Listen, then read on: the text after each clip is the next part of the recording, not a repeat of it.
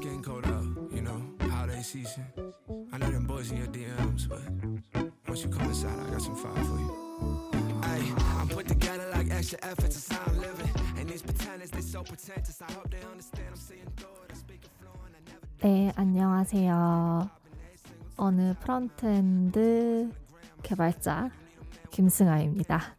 네, 어, 오늘은 약간 제가 녹음 그 편집 방식을 바꿔서 이제 백그라운드에 음악을 쭉 깐 채로 얘기를 할까 해요. 제가 초창기 방송에서 시도를 해봤던 건데, 어, 이유는 별거 없고, 지금 여러분들이 듣고 계시는 지금 이 백그라운드로 재생되는 이 곡이 제가 최근에 스포티파이에서 발견한 아티스트의 노래인데 너무 제 취향이어가지고 매일 막 그 아티스트의 곡들을 돌려 듣고 있거든요.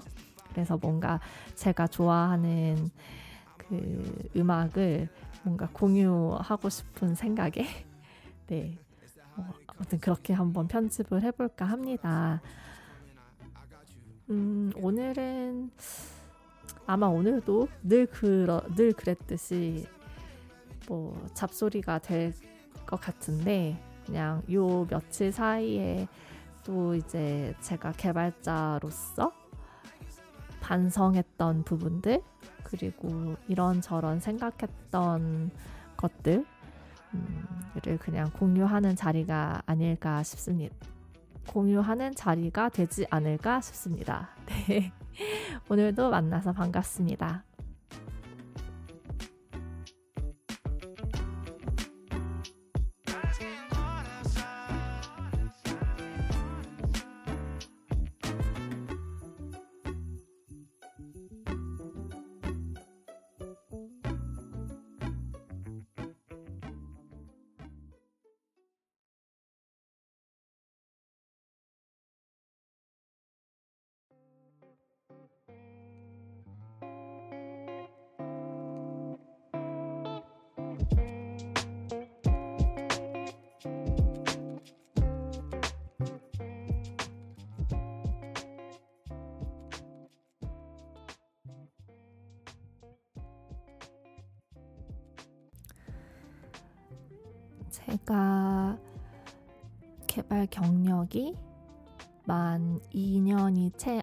안 됐을 시절이었어요.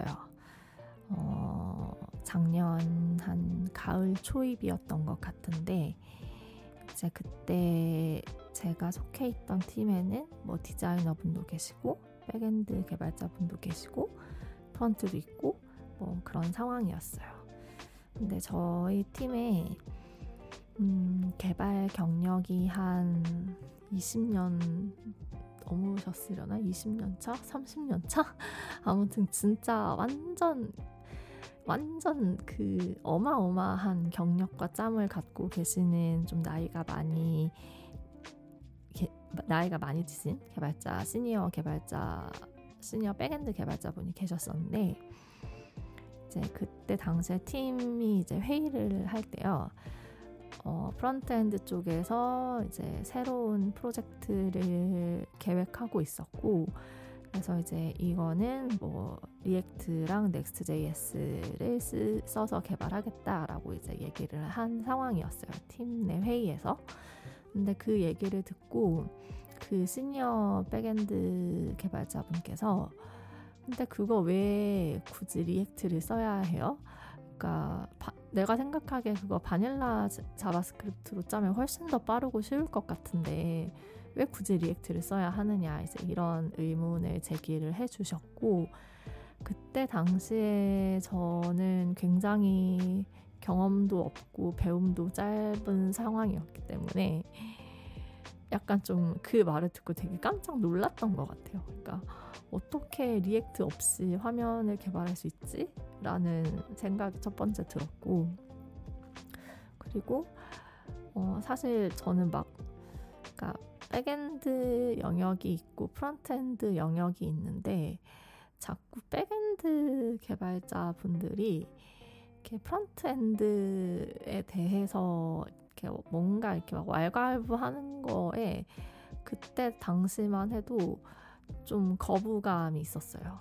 그러니까 어 왠지 모르겠지만 아무튼 그때 당시에는 되게 그런 거에 거부감을 좀 크게 느꼈던 것 같아요. 왜 그랬을까요? 네. 그래서 아니 내가 frontend 개발자인데 왜 아무리 저 사람이 뭐 경력이 몇십 년이 된다고 해도 이렇게 각자의 영역이 있는 건데 그냥 너무 쉽게 툭 그렇게 어 프런트 쪽에 대해서 말을 쉽게 던지는 거에 대해서 좀 기분이 상하는 포인트가 있었던 것 같아요. 지금 생각해 보면. 그래서 제가 그 말을 딱 듣고, 그러니까 좀 되게 안 좋은 눈빛으로 그분을 쳐다봤어요. 그러니까 어떻게 감히 그런 말을 할 수가 있지라는 그런 의미를 담은 눈빛으로 그분을 쳐다봤던 것 같아요. 그런데 그분이 이제 그걸 기억하고 계시고 저도 그 순간을 기억을 하고 있죠. 근데 이제 그러고 나서 얼마 뒤에 뭔가 좀 이렇게 또 팀이 갈라지게 돼서 그러니까 어찌 어찌 또 뭔가가 바뀌어가지고 그러고 나서 얼마 뒤에 제가 그분이랑 팀이 완전 찢어지게 됐어요. 그래서 팀이 찢어지면서 완전히 이제 자리까지도 멀찌감치 이제 완전 떨어진 이제 자리에 앉게 되고 그래서 이제 그분과는 이제 말을 나눌 기회가 딱히 없었죠. 근데 제가 얼마 전에 그 부트캠프 관련 그거였었나? 아무튼 어떤 방송에서 그 frontend 개발자에게 React보다 더 중요한 건 JavaScript다라는 얘기를 한 적이 있었을 거예요. 저는 기억을 하는데, 네. 음, 사실 제가 그때 당시만 해도 프런트는 React가 짱이다 이런 생각을 하고 있었는데 이제 개발을 하면 할수록 약간 저는 React라는 tool의 한계를 계속 느끼고 있어요. 그러니까 진짜 막 React를 쓰기 때문에 좀 더 제어하기가 어려운 부분들이 있고, 어, 이렇게 개발을 하다 보면 저도 이제 언뜻 언뜻 그런 생각이 이제 드는 거예요. 만약에 이게 React가 아니었으면 진짜 처음부터 끝까지 다 그냥 JavaScript 저희 회사는 TypeScript를 쓰는데 아무튼 그렇게 좀 퓨어 퓨어한 어떤 그 라이브러리라든지 뭐 framework에 의존하지 않고 모든 거를 진짜로 다 수작업으로 만들었으면 어땠을까라는 생각을 한 번씩 해보게 돼요. 어, 그래서 음, 그런 생각을 이제 해보게 되면서 React가 가진 한계점을 생각해 보게 되고 그때 돼서야 그 작년에 그 시니어 개발자 분께서 말씀하셨던 그거 왜 굳이 React 써야 돼요? 라는 그, 그 질문에 의도와 의미를 좀 이해를 하게 된 것 같아요. 그래서 약간 좀, 아, 이게, 그러니까 그런 거 있잖아요. 저는 리액트를 쓰기 위해서 개발을 하고 있는 게 아니에요. 어, 사용자들이 이렇게 볼 화면을 만들기 위해서 개발을 하고 있는 것이지. 그런데 지금까지 나는 뭔가 주객이 전도된 상태로 있었던 것 같다라는 반성을 좀 하면서 마음속으로는 그때 그 시니어 개발자 분한테 되게 감사하고도 또 죄송한 마음을 갖고 있었어요. 그런데 이제 워낙 자리도 멀찍이 떨어져 있고 또 이제 팀도 완전 다르고 이러다 보니까 그분이랑 이렇게 말을 나눌 기회가 없었는데 제가 엊그저께 이제 그분이랑 뭐 그분하고만 술자리를 가진 게 아니라 다른 팀원들까지 껴가지고 어찌저찌 이제 새벽 2시 반까지 이제 소주를 소주를 달리게 됐어요. 네, 그러면서 이제 그때 이제 약간의 술 기운의 도움을 받아서 사실 그때 제가 어, 그때는 몰랐는데 지금 생각해 보니까 그때 당신께서 말해 주셨던 왜 그거 굳이 리액트로 개발해야 해요? 라는 그 말을 이제는 이해하게 됐다. 그러면서 어 그러니까 그 당시에는 내가 배움도 짧고 경험도 짧아서 어 당신의 그런 뭐라고 해야 되지? 그러니까 그런 말을 되게 좀 거부감을 가지고 받아들였었는데 어, 이후로 많이 반성을 했고 그리고 그때 그렇게 뭔가 어떤 insight를 던져준 거잖아요. 그러니까 이거 다 vanilla JS 쓰면 훨씬 더 빠를 것 같은데?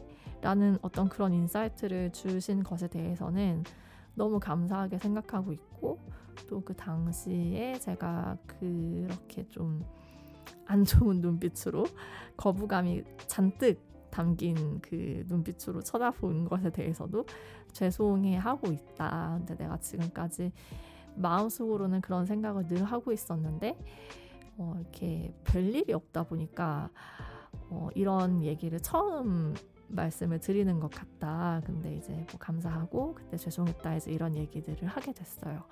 그래서 이제 그 분도 이제 같이 술을 마시면서 이제 얘기를 하는 거예요. 그러니까 요즘의 젊은 개발자 분 개발자들은 이렇게 뭔가 이렇게 좀 시니어급의 그 약간 선배가 이렇게 가르쳐 주고 조언해 주는 거를 싫어하는 것 같더라. 이제 이런 얘기를 하면서 이제 그분이 실제로 이 한국 땅에 자바가 처음 딱 들어왔을 때 당시부터 개발을 하고 계셨던 분이었고 정말 그 웹 개발의 그, 그 역사를 함께 하신 그 그런 분이었다고 하더라고요.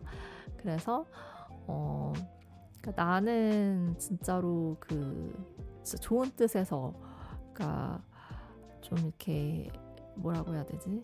진짜 좋은 뜻에서 개발 후배 개발자들이 좀 더 넓은 시야를 가지고 성장을 하기를 바라는 마음으로 그런 얘기를 하면 다들 뭔가 싫어하고 거부 하는 태도를 보이고 그래서 어 이렇게 그분이 그런 얘기를 하셨어요. 그러니까 요즘 엔지니어들은 자꾸 자기 스스로에게 족쇄를 막 걸어 차는 것 같대요.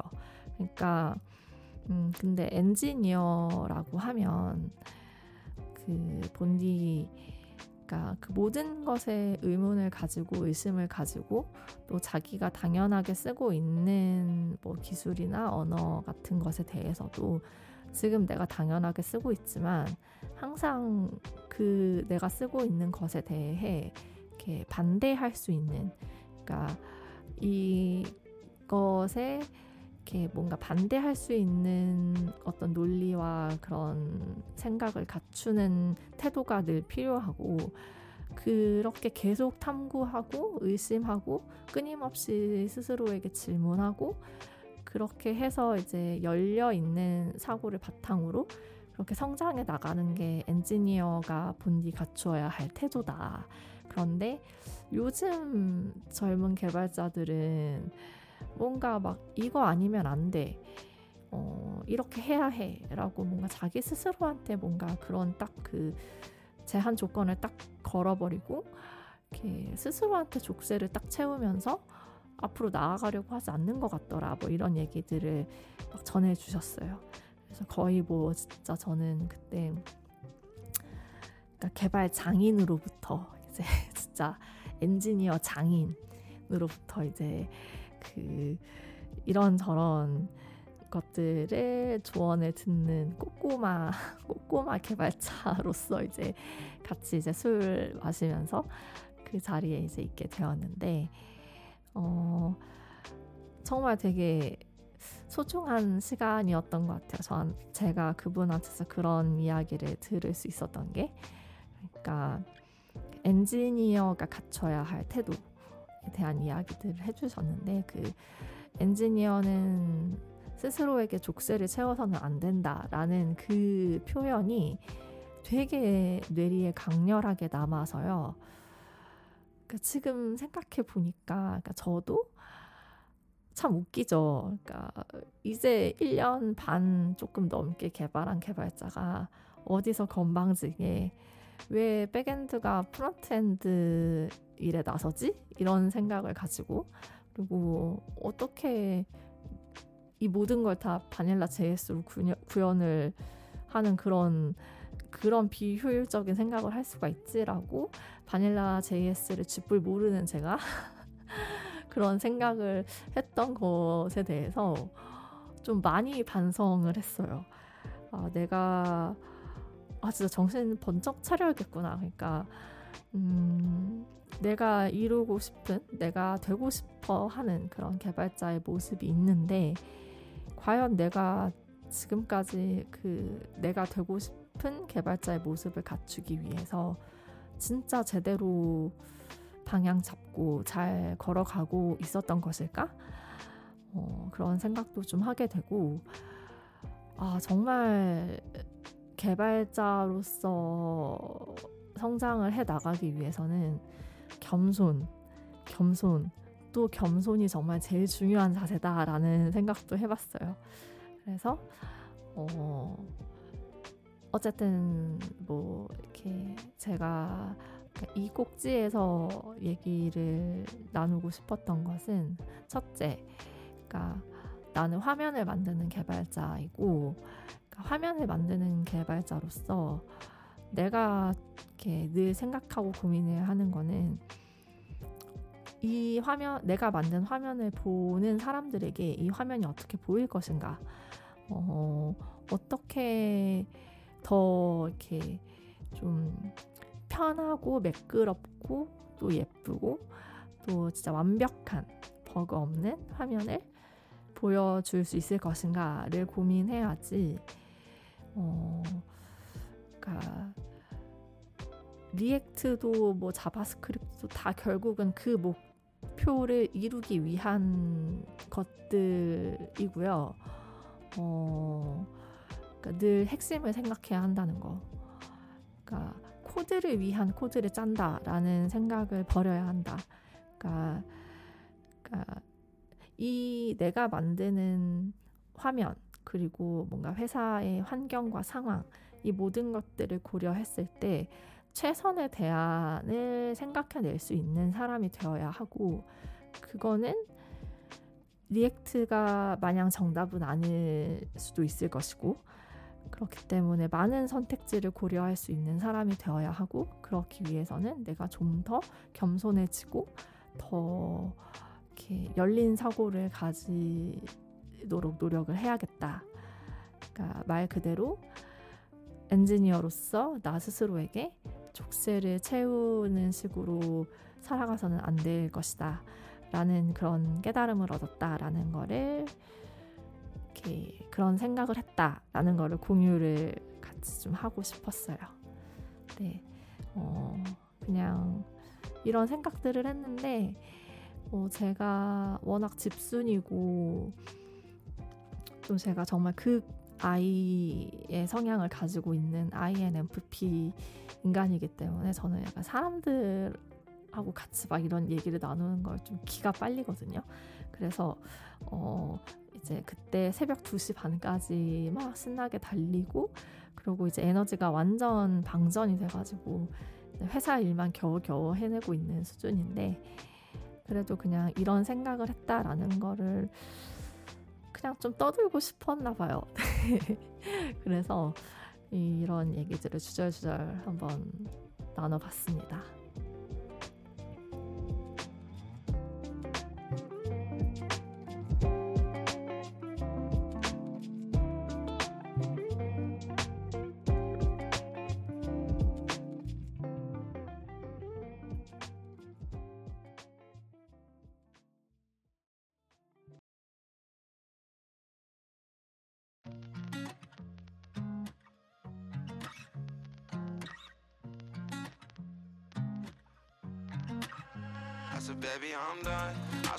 tired of the way you just run. Say it takes two when you build that trust. I feel alone in the so-called love. I said, Shawty, I'm done. Driving down this one-way road. Even with you, I'm alone. Trying to find my way back. When I move ahead, you stay back. Baby, I know we get lost. But love is always worth that cost. And God, I was playing my part. But now I have to cut that cost. 네, 바로 지금 듣고 계신 이 곡입니다.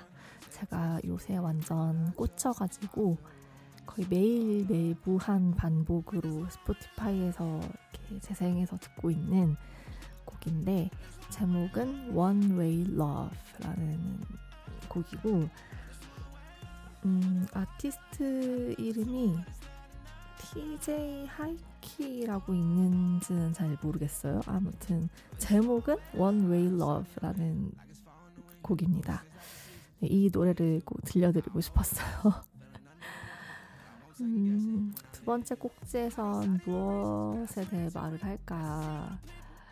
무엇에 대해 말을 할까? 고민을 좀 해봤는데, 테스트 코드에 대한 얘기를 좀 해보고 싶었어요. 음, 저는 일단 지난 회사에서는 테스트 코드를 좀 많이 짜봤고, 어, 사실 이번 회사에서는 테스트 코드가 프런트에 도, 도입이 안 됐다가 최근 들어서 이제 프런트도 테스트 코드를 짜자 해가지고 이제 열심히 테스트 코드 짜는 연습을 하고 있죠. 어, 그런데 음, 제가 이제 저번에 그러니까 테스트 코드를 짜는데도 어떤 그 회사의 convention이 있어요. 그래서 이제 제가 만든 그 뭐라고 해야 되지? if 분기문이 있는 함수를 이제 테스트 코드를 작성을 해서 이제 그 테스트를 돌려본 거죠. 그런데 제가 제가 그냥 그냥 그냥 그냥 생 눈으로 봐도 예를 들면 뭐 이 함수의 조건문에 따르면 경우의 수가 예를 들면 한 여섯 가지가 나와요.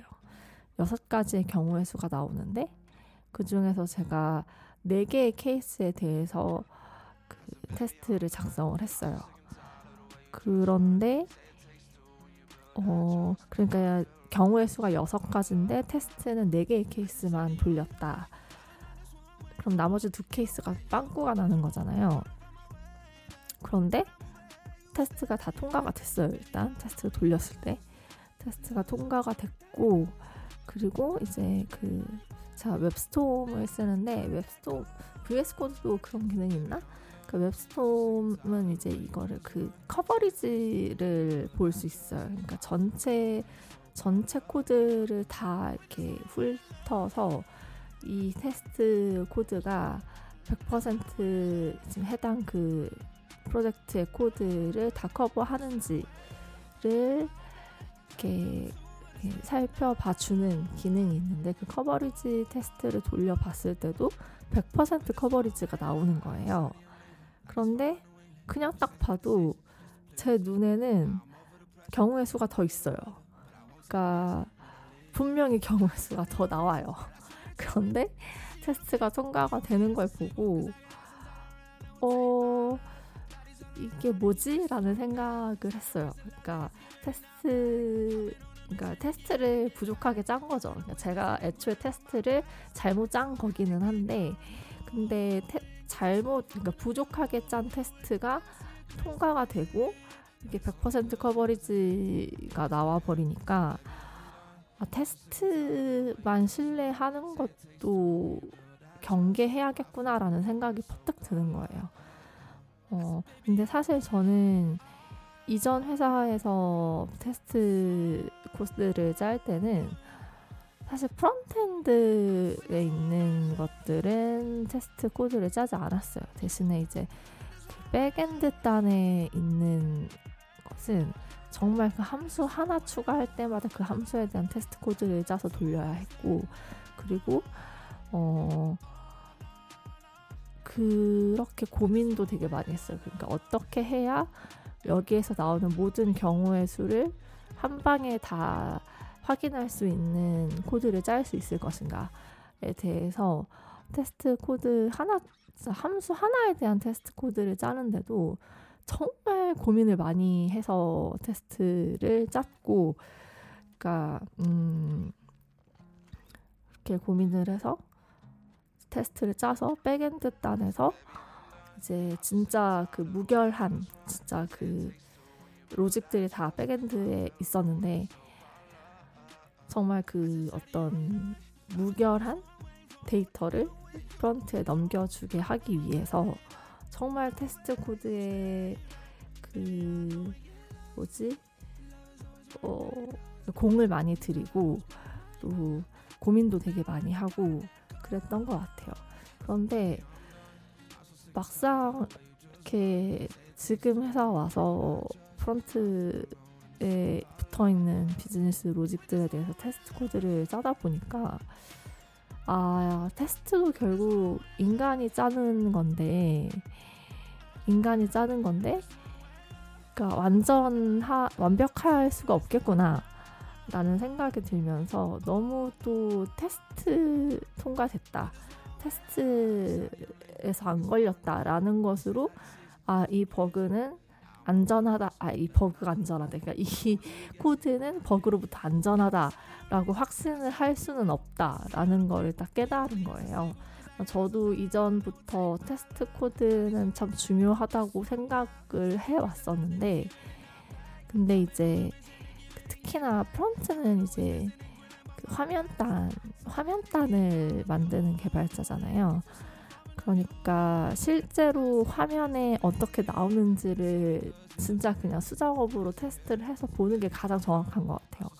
그리고 물론 테스트 코드도 인간이 다 하나하나 그 테스트를 할 수 있는 그 뭐지? 그 테스트를 하, 이렇게 하나하나 모든 경우의 수를 다 테스트를 하기에 한계가 있기 때문에 그, 그럴 때는 이제 테스트 코드의 도움을 빌릴 수는 있는데 테스트 코드만이 어, 정답은 아니다. 또 이런 생각을 좀 하게 됐어요. 그래서 어, QA 엔지니어 분들의 존재가 너무나 감사합니다.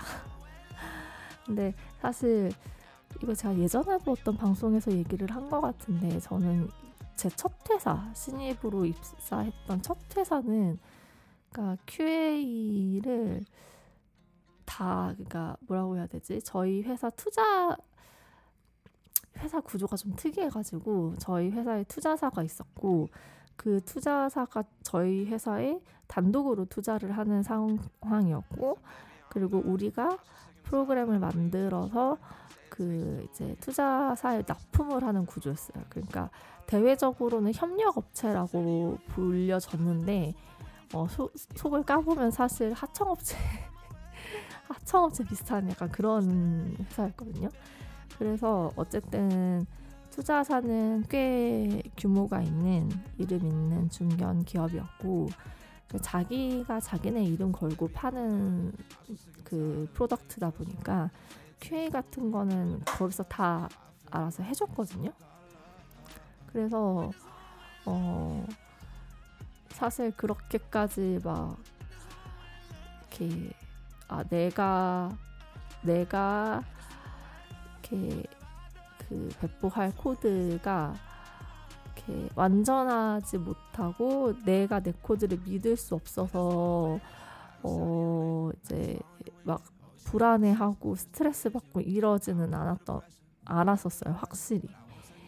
그런데 어 지금은 어쨌든 이렇게 어쨌든 저희 회사 뭐 QA 엔지니어 분들이 계시기는 한데 아 그래도 이게 테스트 코드만으로도 완벽하게 커버할 수가 없고 인간이 테스트를 해도 그것도 이렇게 완벽할 수가 없으니 아 개발자의 길이 험난하구나 좀 그런 생각을 좀 많이 요즘 하고 있습니다.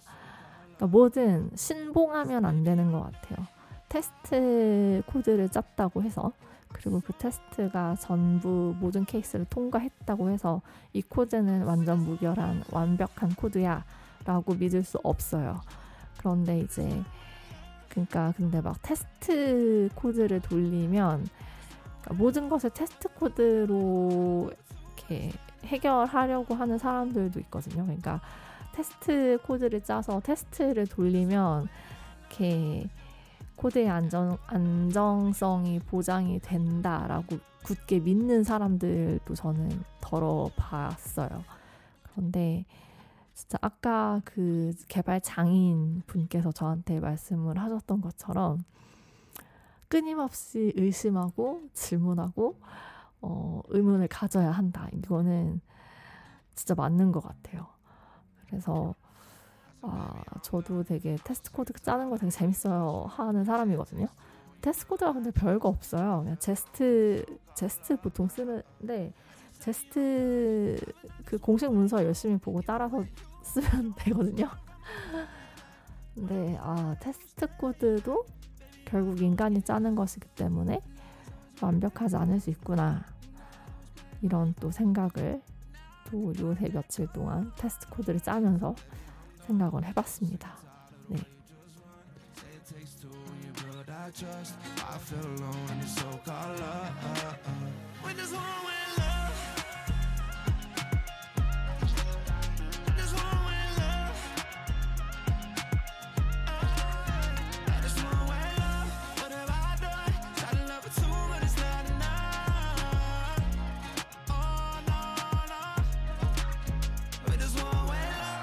Seems like it's falling down and all your senseless decisions just to please you. Now I'm over the pressure, feeling under the weather, but I won't second guess it.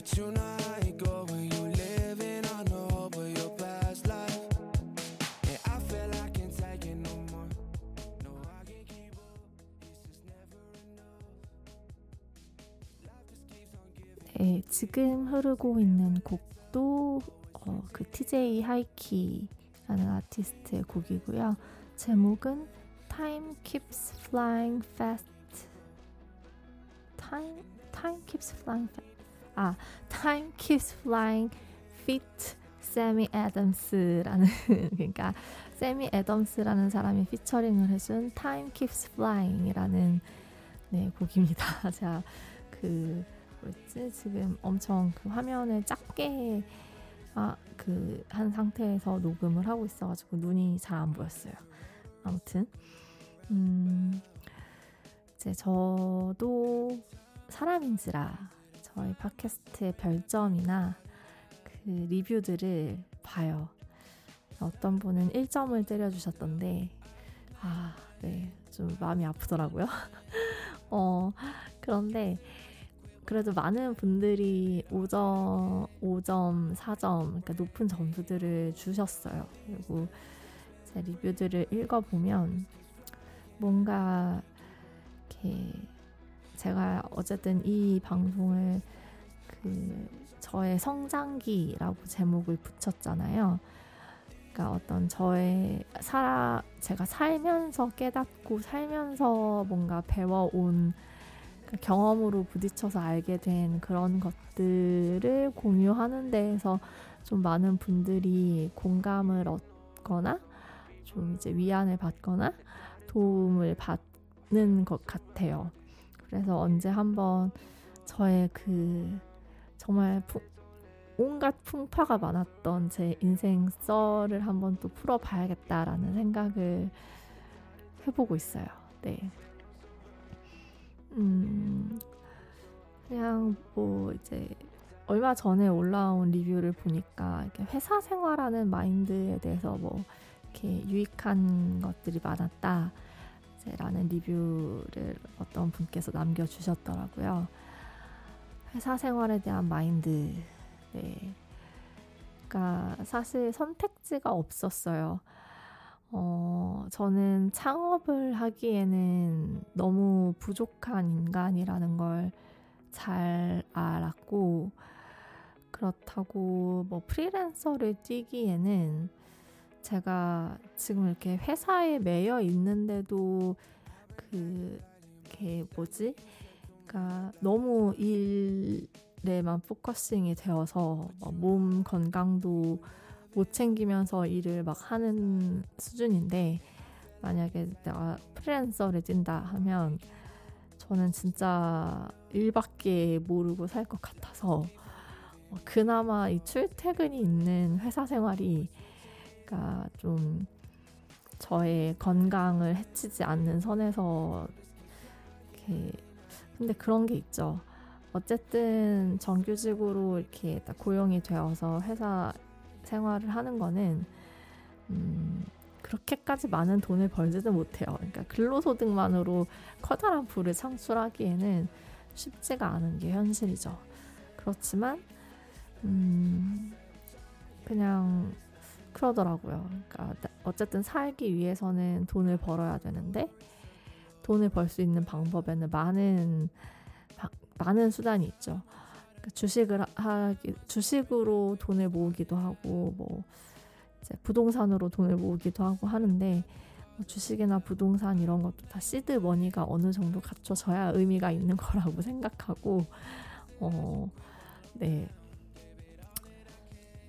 그래서 아 내가 어쨌든 이 세상에서 살아남으려면 회사 회사 생활에서 버티는 법을 이렇게 좀 알아야겠다라는 이런 생각을 가지고서 버티려고 버티려고 노력을 한 것 같아요.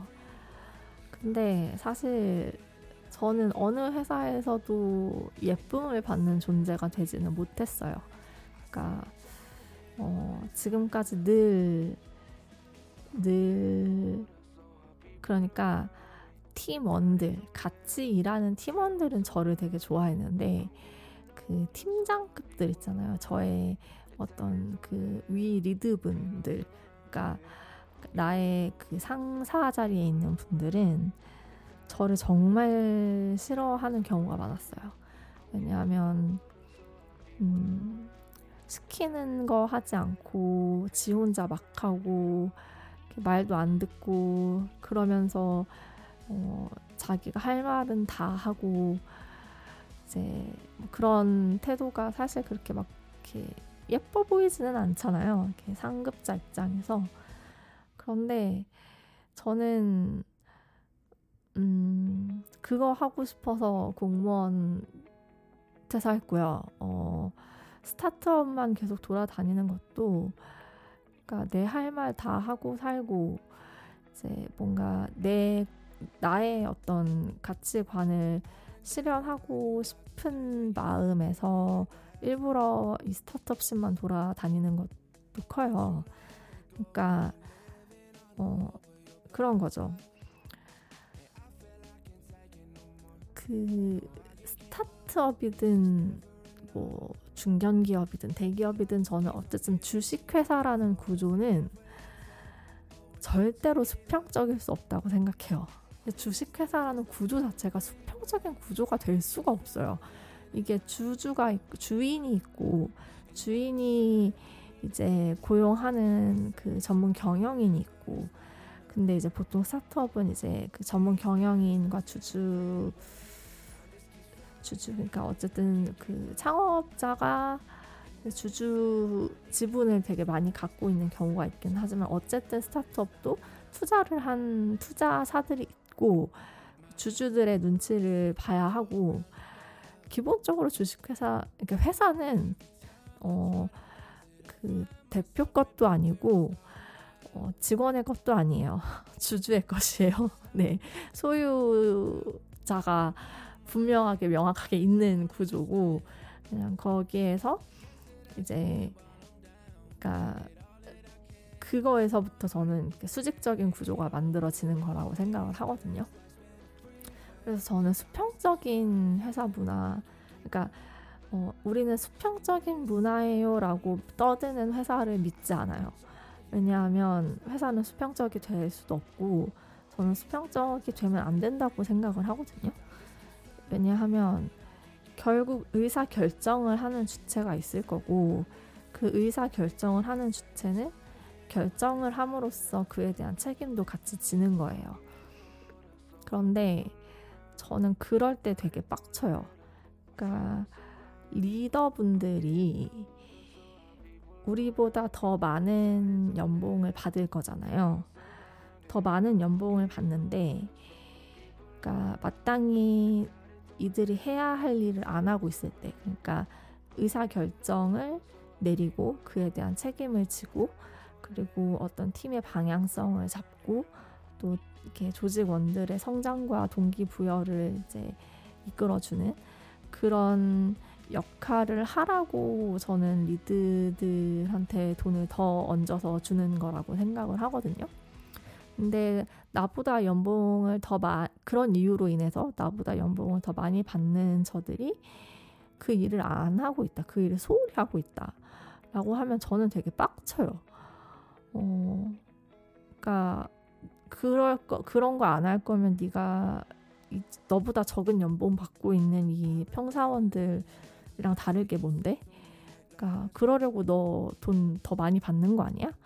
약간 이런 마인드가 있고요. 그리고 이제 어, 그렇다 보니까 좀 이렇게 상급자한테 대, 어릴 때는 많이 대들었어요. 어릴 때는 많이 대들기도 했고 지금은 지금도 대들죠. 네. 지금도 대들어요. 네. 지금도 대들어서 제가 회사에서 그렇게 예쁨을 받지 못하나 봅니다. 그러니까 음. 근데 이제 그러니까 시키지 않은 일을 막 혼자 찾아서 한다고 해서 그러니까 지금 회사에서 중요한 건 이게 아닌데 어 이렇게 너 혼자 이렇게 딴거 이렇게 딴 데 정신 팔고 있냐 이제 이런 이런 시선을 받으면 사실 저는 음 화면 개발자로서 유저들이 보는 화면에만 집중할 뿐이거든요. 유저들이 사용할 화면 그 화면 그게 저한테는 가장 중요하고 그 화면을 개발하는 게 이 회사에서의 나의 임무고 그리고 어 어찌 됐든 간에 그 화면을 잘 만들어냄으로 인해서 그 프로덕트의 개선에 기여하고 그래서 유저들이 보다 더 편리하고 더 좋은 화면을 경험할 수 있게 하고 그럼으로써 회사의 가치를 높이는 것이 제가 이 회사에서 맡은 임무라고 생각해요. 그리고 어, 제가 가장 잘할 수 있고 또 제가 가장 어, 제가 가장 이렇게 그 중요시해야 하는 게 바로 그 부분이라고 생각을 하는데, 그러니까 예를 들면 그런 게 있어요. 그러니까 딱 봤는데 버그가 보여요. 그 버그를 해결하려고 버그를 고쳐요. 그런데 이 버그를 고쳐놨더니 또 다른 데서 버그가 나와요. 그러니까 근본적인 해결이 아니었던 거죠. 그러면은 이거를 고치려면 근본적으로 더 파고들어서 근본적인 문제를 제, 그 제거를 해야 해요.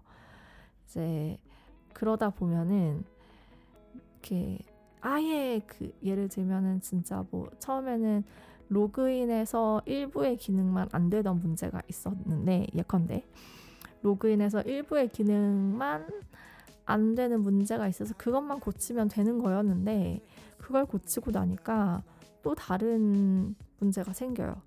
어 그러면은 뭔가 이거는 그냥 로그인 기능 자체가 문제인 것 같은데 그리고 내 눈에 그게 보여요. 로그인 기능 자체가 완전 잘못되어 있어요. 그러면은 아예 저는 그냥 로그인 기능 자체를 처음부터 다 뜯어서 고친단 말이죠. 그러면은 이제 그 이런 식으로 좀 잔소리를 잔소리까지는 아니고 그러니까, 그러니까 애초에 너는 이걸 고치려고 한 게 아니었냐. 근데 왜 이렇게 작업량이 커졌냐. 이런 얘기를 많이 들어요. 근데 이게 저도 항변을 하고 싶은 게, 어, 이게 일단 문제가 생겼고, 문제가 생겨서 빌드가 안 돼 버리면은 커밋이 올라가질 않아요. 커밋이 올라가지를 않고, 이렇게 뭐, 이렇게 뭘 할 수가 없어요. 그렇기 때문에, 이렇게 발견되는 문제들을 다 잡아야 commit을 올릴 수가 있는 거예요. 그래서 이렇게 힘들게 힘들게 해서 근본적인 문제를 찾았고 그거를 저도 정말 고생해서 몇 날 며칠 고민하고 코드 막 파보면서 이렇게 고쳐 놓으면 좋은 소리를 절대 못 들어요. 그러니까 왜 이렇게 쓸데없이 작업량이 커졌냐. 그러니까 리소스 분배를 해야 하는데 어, 물론 맞는 말이에요. 맞는 말이지만 그래도 약간 화면 개발자로서 문제가 있는 화면을 유저에게 보여주고 싶지 않은 거예요. 그러니까 내 눈에 버젓이 이 버그가 보이는데 이거를 지나칠 수가 없어요. 그러니까 어... 네, 근데 이제 전체적인 어떤 개발 생산성을 위해서는 그러니까 작업하다가 다른 버그가 보여도 꾹 참고 모른 척 하는 것도 필요하다고 하더라고요. 왜냐하면 이제 코드 리뷰를 할 때 이제 PR의 코드량이 엄청나게 많아지면 리뷰를 하는 사람도 너무 힘들기 때문에 좀 짧게 짧게 끊어서 커밋을 올리고 PR을 올리고 이래야 되는데 저는 이제 뭔가 하나를 수정을 하다 보면 진짜 그 기저에 있는 걸 다 뜯어 고치는 형태가 되어버린 경우가 너무 많아가지고 근데 그러니까 어떤 부분에서 제가 잘못을 하고 있는지는 알고 있어요. 그러니까 맞아요. PR 그 리뷰하는 거 너무 힘들고 동료들이 힘들어지고 시간 너무 많이 뺏기게 되고 어, 그렇지만 그걸로 인해서 그러니까 근데 내가 지금 이만큼의 작업량을 했잖아요. 그리고 어쨌든 근본이 되는 문제를 해결을 했어요. 그래서 앞으로는 이 예를 들어 로그인 기능이라고 하면 이제 앞으로는 로그인해서 문제가 발생 안 할 것 같거든요. 왜냐하면 왜 이러 이러 저러 저러한 버그들이 생기고 있는지 이게 그냥 딱 드러나는 걸로만 봐서는 각각의 문제일 것 같지만 속을 파보니까 결국 그 근본적인 문제가 있었고 그 근본을 해결했기 때문에 그 근본을 해결함으로 인해서 약간 파편화되어 있던 버그들이 한 방에 다 잡히는 약간 그런 상황에서 그러니까 저는 지금까지 한 번도 아 이거를 고치다니 고생했다라는 말을 들어본 적이 없어요. 그런데 이게 음, 뭐 저의 문제일 수도 있지만 어쩌면 개발자라는 직업의 특성인 것 같기도 해요. 뭘 해도 좋은 소리 못 듣는 거.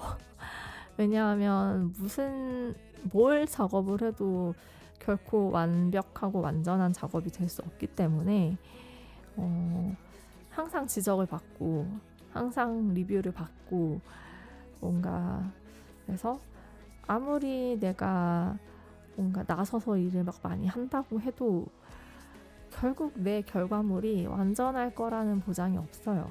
그렇다면 내가 낸 구멍들에 대해서는 이렇게, 그, 이렇게 고쳐야 한다는 피드백을 받을 수밖에 없고 이렇게 막 음, 그러더라고요. 그래서 예전에 제가 유튜브에서 그런 분의 유튜브를 본 적이 있어요. 그러니까 내가 8년차 개발자인데 8년차 개발자인데 개발자를 그만뒀다는 거예요.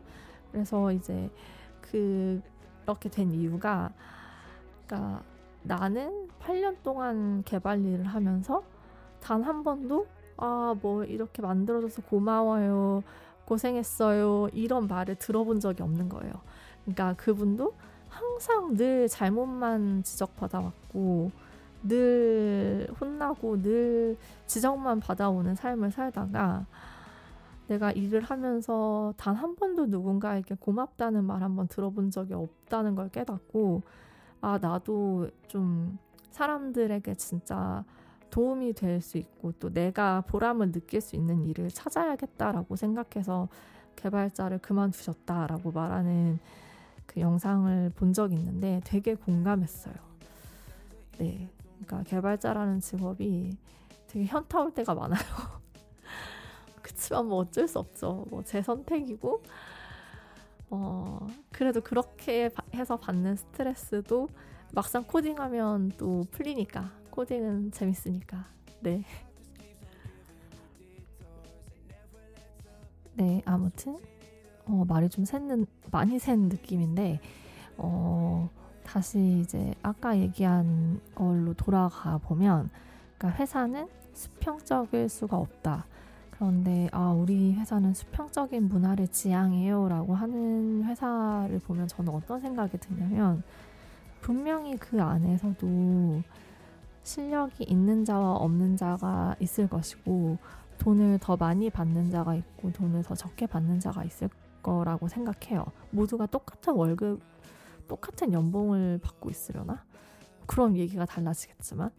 근데 어쨌든 연봉을 누가 누군가보다 더 많이 받는다는 거는 그만큼 회사에 더 기여를 하기 때문에 그 연봉을 받는 거라고 생각하고 그렇다면 그 뭐라고 해야 되지?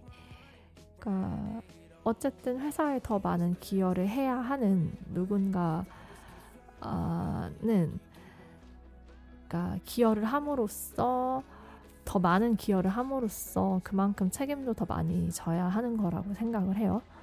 그런데 수평적인 문화를 지향한다라고 하면 어, 우리는 의사 결정도 다 너희들한테 위임하고 다 그냥 자유 자율적으로 의사 결정을 하고 또 그에 대한 책임도 어, 니네들이 다 지는 거야. 이렇게 저는 읽혀요. 그러면 어 그러니까 누군가는 의사 결정을 해야 되고 의사 결정에 대한 책임을 져야 하는데 그거를 그래도 조금 더 능력 실력 있고 경험 있는 누군가 그리고 그럼으로 인해서 연봉을 더 받는 누군가가 어, 이렇게 책임을 지고 또 결정을 하고 이게 맞는 것 같은데 그거를 그냥 회피하겠다는 말로 저는 들려요. 그리고 그러니까 회사의 방향과 전략과 앞으로의 그런 이렇게 뭐라고 해야지 계획을 수립하는 데 있어서 어떻게 수평적인 의사결정이 나올 수가 있는지도 사실 의문이에요. 그래서 어, 수평적인 문화를 지향한다. 라고 하면 그 회사 규모에 따라서 달라지긴 하겠지만 그냥 회사 대표가 자기의 자기가 해야 할 일을 직원들한테 떠넘기는 약간 그런 느낌이 들어서 아무튼 저는 주식회사라는 구조는 근본적으로 수평적일 수 없는 그 구조라고 생각하고 대신에 이제 의견 교류는 자유롭게 할 수 있겠죠. 의견 교류는 자유롭게 할 수 있지만 그 의사 결정을 하는 주체는 그 위계가 있어야 한다고 생각을 하고요. 어, 그런데 이제 음, 글쎄요. 공무원 때는요. 직속 상관의 말을 듣는 게 저의 임무였어요. 상명하복. 이게 저의 임무였어요, 진짜. 공식적인 업무였고, 직속 상관의 말을 들어야 했고, 그게 약간 그 법령으로 규정이 다 되어 있었을 거예요. 아마 공무원 그러니까 법령이 아니라 약간 법까지는 아니어도 무슨 이제 그 아, 전혀 지금 기억이 안 나는데 그러니까 법은 법이고요. 또 안에서 또 내부적으로 지켜야 하는 규율들이 있거든요. 그게 다 뭐 있어요. 뭐 훈령, 예규, 고시 뭐 이런 것들이 있는데 아무튼 그런 거에 다 명시가 되어 있어서 저는 일단 공무원에서는 직속 상관의 그 어, 직속 상관의 말을 무조건 따라야 하고 무조건 들어야 하는 게 저의 임무였어요. 근데 그거보다는 좀 더 저도 제 자유로운 의견을 낼 수 있는 그런 회사를 다니고 싶어서 이제 스타트업 쪽으로 넘어왔는데 그러니까 자유로운 의견을 낼 수는 있는데 그 의사 결정은 어 보다 나보다 더 연봉을 많이 받을 누군가가 이렇게 책임을 져야 하고 그리고 그리고 그런 것도 있어요. 음, 나는 그러니까 사실 아직 좀 고민이기는 해요. 이게 뭐가 옳은 건지에 대해서. 내가 만드는 프로덕트에 집중을 하는 게 더 맞을까? 아니면 어, 나의 상급자가 지시하는 그 방향성을 따르는 것이 맞는 것일까? 이제 아까도 맨 처음 꼭지에서 얘기를 했지만 저는 코드를 위한 코드를 만들고 개발을 위한 개발을 하고 약간 그런 걸 좀 싫어해요. 그러니까 중요한 건 나한테 있어서는 사람들이 직접 볼 화면인데 그 화면보다도 이제 뭔가 그 개발팀의 어떤 그 뭐라고 해야 되지?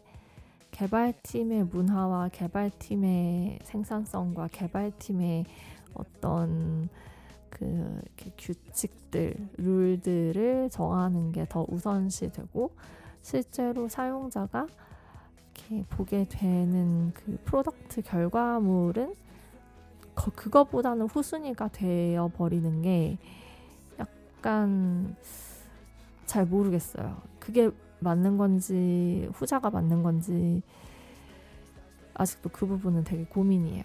그래서 이렇게 대들기도 많이 대들고 말 안 듣기도 많이 안 듣고 그래서 어쨌든 회사에서 많은 사람들이 저를 뒤에서 욕하고 있을 것 같습니다. 어, 네, 그래요. 이렇게 살고 있습니다. 하지만 그래도 어, 저는 무섭지 않아요. 다른 사람들 절 싫어하는 거 전혀 무섭지 않고 누구한테 예쁨 받기 위해서 회사 다니는 거 아니고요. 저는 제 일을 하고 제 커리어를 쌓고 또 제 시장에서의 몸값을 불리기 위해서 나의 가치를 올리기 위해서 회사를 다니는 것일 뿐 어, 누가 나를 욕하고 미워하고 뒤에서 씹어도 저는 눈 하나 깜짝하지 않습니다. 그러려고 회사 다니는 거 아니에요. 남들 눈치 보려고 남들에게 예쁨 받으려고 회사 다니는 거 아니고 어, 미움 타서 잘릴 수 있어요. 잘리면 딴 데 가면 되고요.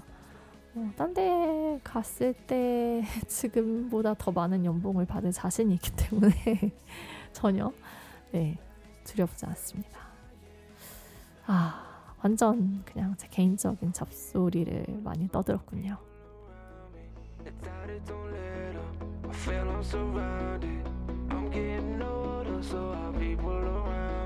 It's at its own little us around.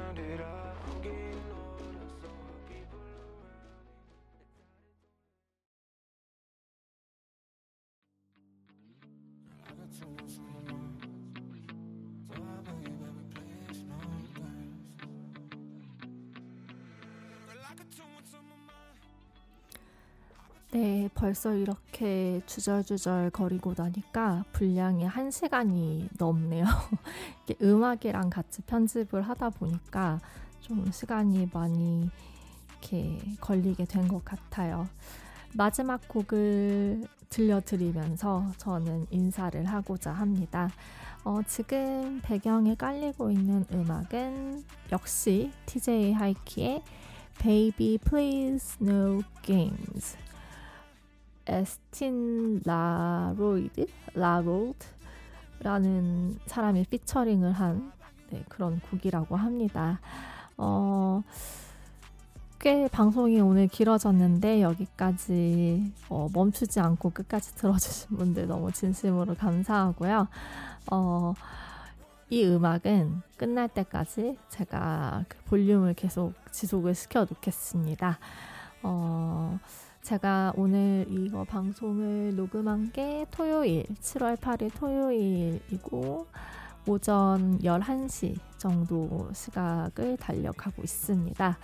어, 주말 잘 보내시고, 또 이 방송을 듣는 여러분들의 하루가 어, 정말 즐겁고 보람찬 하루가 되시기를 바랄게요. 저는 다음에 또 글쎄요, 또 재밌는 잡소리를 들고 여러분께 찾아오도록 하겠습니다.